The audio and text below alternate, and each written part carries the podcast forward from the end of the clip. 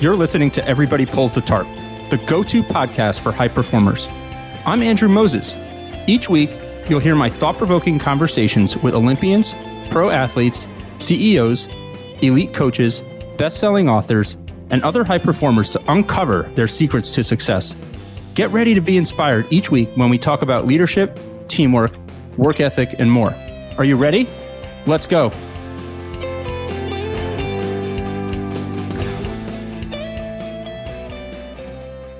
Hi, everyone. Let's get into it and pull that tarp. My guest today is Chris Helfrich, the CEO of Steph and Ayesha Curry's Eat, Learn, Play Foundation. If you enjoy my conversation with Chris, be sure to subscribe to Everybody Pulls the Tarp in your favorite podcast app and leave a review to help others find the show. Chris, welcome to Everybody Pulls the Tarp. Thanks for having me, Andrew. I'm uh, I'm really excited to be here. Chris, I'm excited to get into everything with you. You've you've had a fantastic career, and you're you're only just beginning in the nonprofit world, and now you're doing some really cutting edge, exciting, you know, community oriented things with Stephen Curry and Ayesha Curry. We're going to get into it all.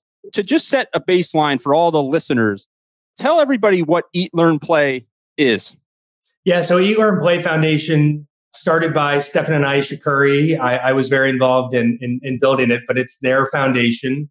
Uh, we launched in, in July of 2019 with sort of the goal of, you know, trying to serve our community here in Oakland, California, as well as possible, and making sure that really every child in, in Oakland has the opportunities to reach their full potential. And we focus on these three pillars that are, you know, key ingredients for a happy, healthy, and successful childhood, and are also these issues that are that are really personal to Ayesha and Stephen. So the eat, you know, focuses on hunger and food security.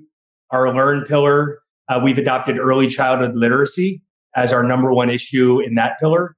And then play, obviously, you know, is, is that comes from Steph, but it's rooted in his understanding and personal experience, knowing that play was such a, an important part of his character development, just as it's an important part of every child's development. And, you know, while we know these things to be true, kids are are playing less than they than they have in generations, and so you know we work in our play pillar to make sure kids have the opportunities and the safe places to play and and be active. And so it's been a pretty wild ride through COVID for the first couple of years of of eat learn play. But yeah, to your point, Andrew, you know, our, our, we're just getting started here. So when was the organization created? Because it wasn't, it, it, hasn't been too long. I mean, and then and then we jumped right into COVID. Yeah, you know, we started building the foundation in, in early 2019. We officially launched in July of 2019. And little did we know at the time that our timing on this was perfect, right? With the pandemic, some, you know, six months away, unfortunately, we, we had just enough runway to get our legs underneath us as, as an organization and get rooted in, in the community enough so that we could pivot and really help play a leadership role for the community when the pandemic hit, focused really exclusively on on food security and hunger, which spiked to like unprecedented levels really quickly in you know in, in March and April of last year. And so you know we were just fortunate to have been able to play a major role during the pandemic, just making sure that Oakland kids, families, and anyone who you know struggling with food insecurity that, that they had the food they needed to be healthy. So for you as a leader, how do you deal with that? Right? You you have presumably you have a business plan and you've had a couple you know board meetings and and you've uh, you, you've gotten yourself organized and then everything kind of changes and the priorities shift. How do you navigate that as a leader? Yeah, you know, we, we we had to throw the business plan out the window essentially. And it was, you know, a funny story. It was like in a in a board meeting that we had in maybe mid February of, of 2020 and it was Ayesha towards the end of it. Ayesha is very up to date on current events and trends and all these things. And Ayesha just sort of said, you know, I keep reading about COVID. Like, what happens if it comes here and, and, and is as bad as some people are predicting? And so, you know, I, uh, along with our, our small team, just had to sort of had to sit on that. And we had learned enough and, and had developed these, these relationships with key partners to realize that food security was going to be a big issue, right? Recognizing that schools were about to close indefinitely.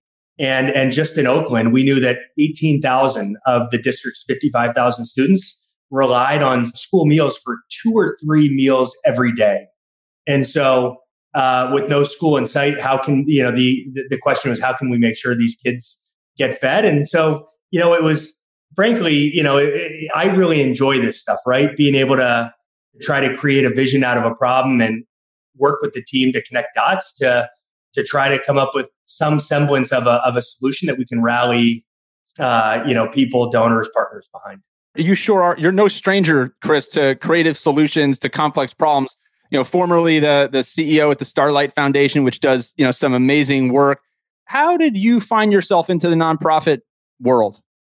Yeah, I mean, I, I guess this is somewhat by accident, but I got an opportunity right out of school to um to actually you know help run, launch and run a, a public jazz radio station in San Antonio, Texas you know, my alma mater, Trinity University, owned this radio station that was just sort of mixed format. And my senior year had uh, had made the decision to to move it to a to a jazz radio station, like a real jazz radio station.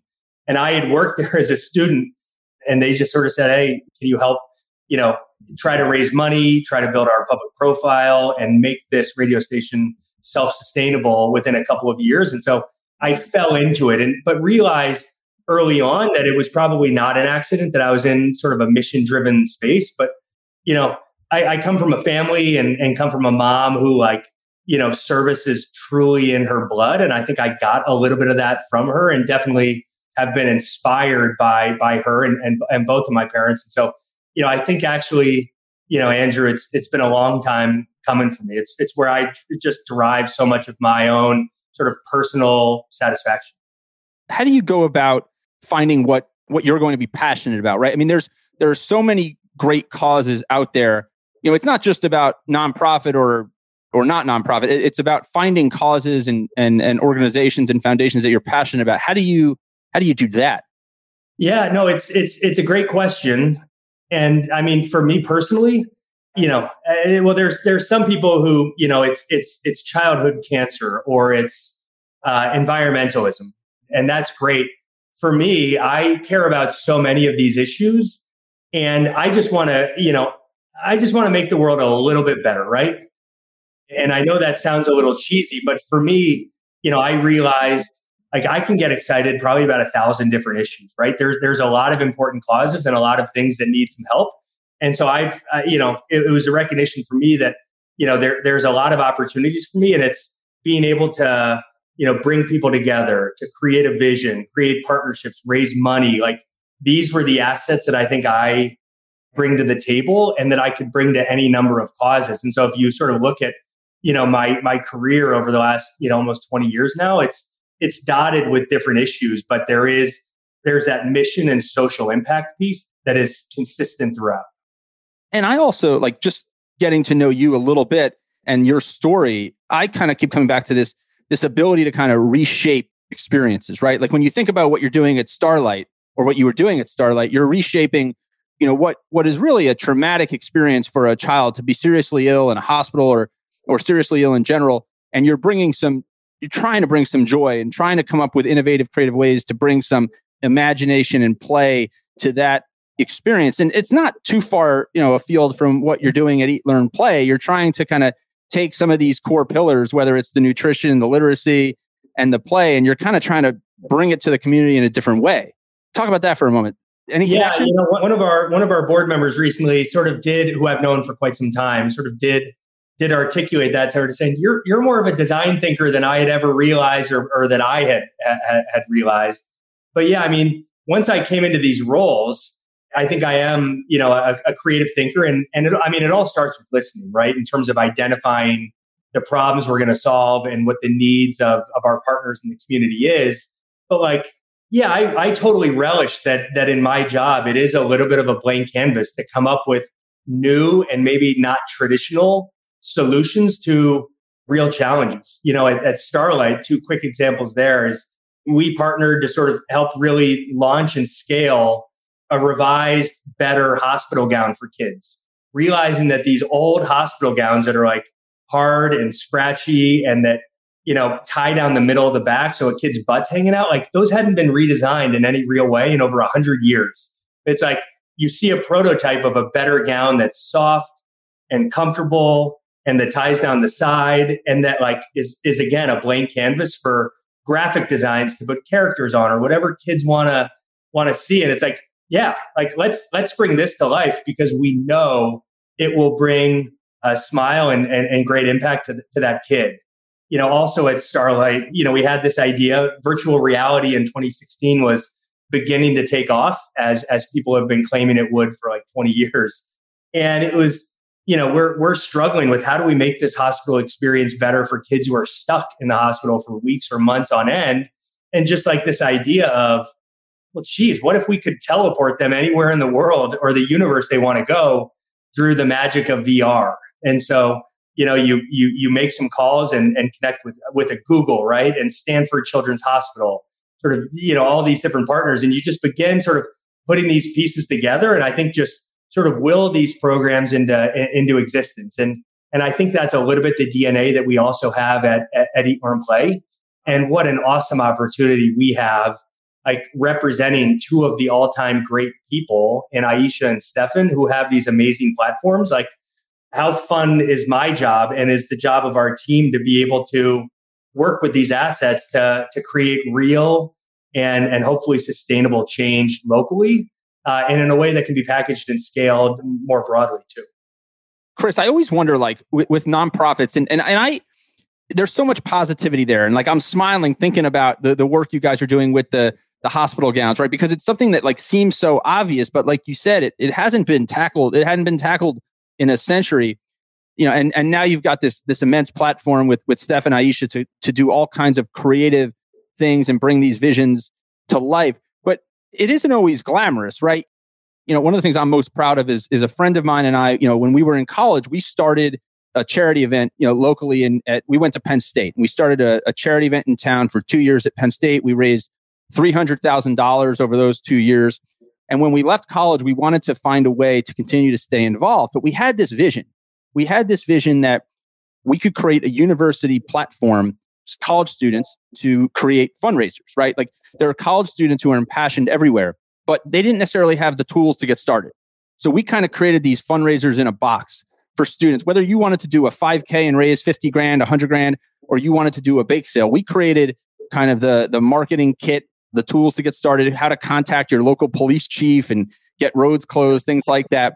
And we brought it to 50, you know, 50 different campuses over a, you know, eight, nine year period. And we raised a lot of money, but we always ran into barriers right? I mean, at every turn, it felt like in many ways, like no matter how good of a cause we were working for or towards, there was always something out to get us. There was always something hiding behind. And it felt like something that, you know, was just kind of innate to the nonprofit, charitable fundraising, community engagement world. When you run into barriers, how do you stay positive and keep moving forward? Yeah, I know it's it's it's a great question. And by the way, I, I have done my homework on you, Andrew, and the work that you've done, you know, through Penn State and otherwise, is amazing. You know, I think it's just it's being really passionate and committed to that to that vision and and sort of being willing to do whatever it takes to, to see it through. But it's also recognizing, you know, that there's a lot of shortcomings that I have, right? And and maybe that you and your partner had too where those barriers weren't weren't something that you might be able to overcome on your own. And so, you know, like make no mistake, the team, for example, that we have at Eat Learn Play right now, you know, it's just it, it, there. There's so much complementary skill sets and, and experiences that um, you know, that I think we've put the people in place who can help to overcome that. But I think also it's the ability to sort of act authentically and really earnestly to, to be able to lean on partners too, like community partners, donors, whoever it is in those times and sort of lay bare your your your challenges and you know and and, and ask for help. And you know, I I always, you know, I use this expression that was taught to me years ago, but it's like together at takeoff, together at landing. You know, this idea that when you have a team and when you have partners who are bought in at the very beginning of a process, they're going to be the ones who are committed, right? And who are going to fight alongside of you along the way so that, you know, when you land the plane, you're going to land it safely and, and, and together, right? And so I think just having that partner orientation and really building some of that trust, not caring who gets the credit, just that the work gets done and the lives get positively impacted. Like, I think with that as you know, as as as sort of part of the DNA from the beginning. It's not easy overcoming those obstacles, but it's but it's definitely it definitely makes them. I think it can make some of these goals achievable where where others might get caught up a little. Speaking of obstacles, Chris, and I want to I want to start getting into this the bus, the the Eat Learn Play bus, which was unveiled September eighth, not too long ago, because I think it's another example of you and Steph and Ayesha breaking down barriers and your team breaking down barriers. I mean, obviously, there's a stigma for kids with so many of these services that you know are often delivered.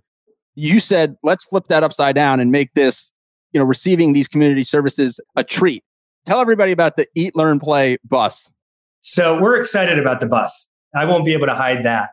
We created uh, alongside some great partners, but we have built like the world's first of its kind Eat, Learn, Play bus that's really designed, you know, at, at a very high level to be distributing the resources that communities need to where they are, right? And so this we we bought this old 38 foot, not too old, but an old 38 foot school bus, and you know basically took it down to the studs with this company, Cruising Kitchens, that, that, that we worked with, and down the passenger side of this bus, it opens up to be a free mobile market for the community. So we know right now in Oakland, sadly, that 37% of the community and of kids growing up in Oakland are in food insecure households. So they don't have reliable access to fresh, nutritious food.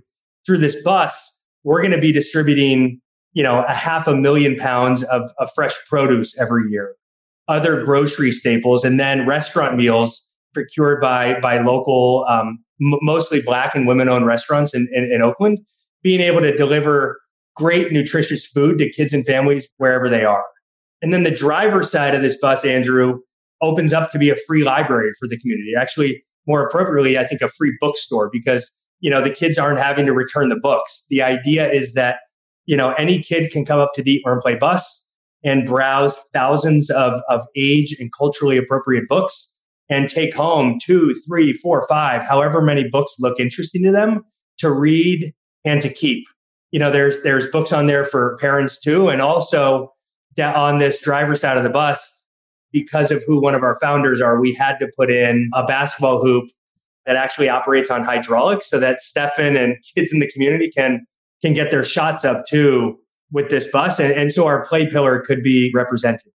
But you touched on it, right? There's there's two other reasons that we created this bus. I mean, one is to help defeat the stigma of, of receiving free resources. Kids feel shame oftentimes when, when they have to go to the food bank or when they're getting free meals at school. And there's no reason for them to feel this way. And so our attitude is let's let's turn it on its head and give these kids in Oakland something better than really kids anywhere have, uh, and make that experience one of dignity and, and joy. And then the other is just you know, knowing that this Eat Learn Play bus is is so colorful and and bold and will bring people to it, how can it also be an event space on wheels for a lot of our partners? Whether that's like Under Armour and Curry brand, so that they can be delivering sports apparel and equipment to kids throughout the year, or you know, one of our dear partners is Kaiser Permanente. You know, we're talking to them about having their optometrists and other sort of health service providers come out adjacent to the bus and be doing free eye screenings you know, and giving free glasses to kids who, who, who need them. And so the bus, I think, is is one of these creative ideas that we've brought to life that we hope will have huge impact and, and will inspire others. But I think the important point here too, Andrew, is just that, you know, it comes from understanding the community's needs and having a vision around that. Ayesha, since we launched Eat Learn Play, has wanted to help address the food deserts that exist in Oakland. And the bus is a way to deliver hundreds of thousands of pounds of fresh produce right to kids and families where they are. You know, COVID made very clear that, you know, you need to be meeting kids and families where they are and, and you need to be able to, you know, go out into their communities instead of always have them come to you. And so we put this thing on wheels, right? And so, you know, it's it's fun and it's ambitious and it's a little over the top, but it is rooted in like in true community needs which is why we we're, we're totally optimistic that it is going to be successful. I'm going to link to a picture of this bus in the show notes so everybody listening can see, you know, and it's got the bookstore, it's it's got the the kind of cafeteria food court on one side and then of course it's got that that hydraulic basketball hoop for uh, everybody in the community to play. Again, Chris, I think what's so cool about that, right? You hit on it there is listening and understanding the needs of a community. I mean, so often, you know, organizations are set up with great intentions and celebrities get involved in causes with great intentions, but then there's this gap between what is being delivered and what's, you know, actually needed. And it seems like there's such an acute focus for all of you on what is actually needed. And you've got the flexibility and the adaptability and the the agility uh, i guess you could say to really adjust and fine tune what you're doing. Yeah and and listen we're we're 2 years into this thing and we haven't totally we don't have it all figured out right? Like even our play pillar right? It's still relatively underdeveloped uh, you know but we're going through a huge listening exercise right there with the community to better understand what what the needs are yeah, I will give a lot of credit to to Ayesha and Stephen here too, right? Like they knew the impact that they wanted to have, but you know they've got bandwidth challenges and they don't know how to run a, a nonprofit organization, though that though they're they're pretty good in like their board chair and secretary roles respectively. Like they empowered us to to to do this with with a commitment to giving us time and all the resources we need to be to be successful. And so you know, it's it is like that we've been able to pull this off is something we're pretty proud of, but it's not my credit to to, to be had. And you know, we're we're never looking to take a bunch of credit. It's just, you know, I think I think you end up being more successful when that's the case. Let's stay on the topic of, of Stephen and Ayesha a little bit. What's the the biggest thing you or most significant thing you've learned from them, from working around them, that maybe people would find surprising? Yeah, it's a it's a great question. I mean, it's almost not well it's surprising to me just how authentic and joyful they each are right they, they both have these these public images of being you know generous and being you know of, of bringing happiness to people and, and truly being authentic and it's that case 100% of the time right they um it's just it's amazing to to be with Stephen right and to to see the 100th kid of the day approach him right and still have him you know, give each person the time, right? If you were interviewing him, Andrew, he'd have probably asked you like three or four questions about yourself already. And it's just for me, right? Like I still, I still end up shaking my head at both of them. I've, I've known Stephen now like 10 years and it just, to, to have somebody at a superstar level be, be that grounded, that generous and that plugged in. Uh, and that goes for both of them, right? It's just like, it's almost too good to be true, but it's not. Well, and I think what's interesting about high performers like both of them, right? That it I find that so often, you know, because we we talk to Olympic athletes and pro athletes, elite coaches, CEOs, best-selling authors all the time on this show. And what I'm finding is is amazing is how transportable the skill sets and the way they approach things are from like one aspect of life to the other so often. And then, you know, how applicable some of the lessons that, you know, we can learn from, you know, somebody in sports or somebody in entertainment and apply it to business or community organizing or educate. There's so many parallels, right, that we can draw from. But what's what's really always amazing to me is, you know, the things that make, you know, Stephen good at what he does and Ayesha good at what what she does are somewhat transportable. But I guess it's it's amazing to see how how effective they can be in so many different disciplines. No, you're you're you're right, and it's also impressive just to see how they choose to use their platform, right, for good. But to that last point, I mean, I I can't agree more, right? They they are successful in virtually everything they do, and I think a key part of that, right, and and what sets them apart from almost everybody else is just this work ethic that is truly unbelievable. And when no one is watching, just the work that you know that both of them are putting in, it's you know, there's just there's no substitute for it. That is exactly what we like to talk about here on Everybody Pulls the Tarp, Chris. This mindset where you're willing to do whatever it takes to advance the greater good. Before I let you go, you you've talked about your team. You, obviously, we talked a lot about Stephen and Ayesha. You've talked about some of the people you work with. As a leader who has a big job and a and a big mission, how do you go about putting the the right people around you? Yeah, it's it's a great question, um, and it's it's taken you know it's taken a lot of time to hone, and I still don't have it totally figured out. But I think it it starts with self awareness for me, right? And and trying to make sure that I'm self aware enough to know where my blind spots are, where my strengths and weaknesses are, and and, you know, and, and then surrounding, you know, myself and, and building the team with, you know, a, a diverse group of, of people whose skill sets and experiences really complement one another. And so I do think, I do think that self awareness is, is key. And then another part of it, right? And I'm not trying to give you too much of a plug, but what everybody pulls the tarp is about and this idea of nothing is beneath me, right? In, in, this job, eh, you know, I think that has to ring true for any successful leader, you know, and I spent the better part of all 2019 as a, as a team of one uh, full-time staff members at, at Eat, Learn, Play. And in that capacity, really had to do every job at, at the organization. And I did some of those jobs better than others, but I have an appreciation for what everybody on the team does as a result of it. I think I can lead them better. But, you know, again, a lot of it is just self awareness to know where I might be good and, and where I need help and just, you know, and trying to make sure that the team has that level of self awareness as well. Chris, this has been so much fun. There's no question that you and Stephen and Ayesha and the whole team are a bunch of tarp pullers there at Eat, Learn, Play. I can't wait to see where all this goes. I'm going to link to uh, Eat, Learn, Play in the show notes. Everybody can check out a picture of the bus and hear all, all the great work that Chris and team are doing. Chris, keep pulling the tarp and let's do this again. Let's get an update one of these days. All right. Andrew, thank you so much for uh, having me. This was a lot of fun. All right. Thank you, Chris. Take care. Thank you for joining me this week. Be sure to subscribe in your favorite podcast app so you can catch all of our upcoming episodes. And if you are like me and want a world full of tarp pullers, then leave a review to help others find us. You can also follow me on Instagram at AndrewMoses123 and sign up for my monthly email newsletter at everybodypullsthetarp.com slash newsletter.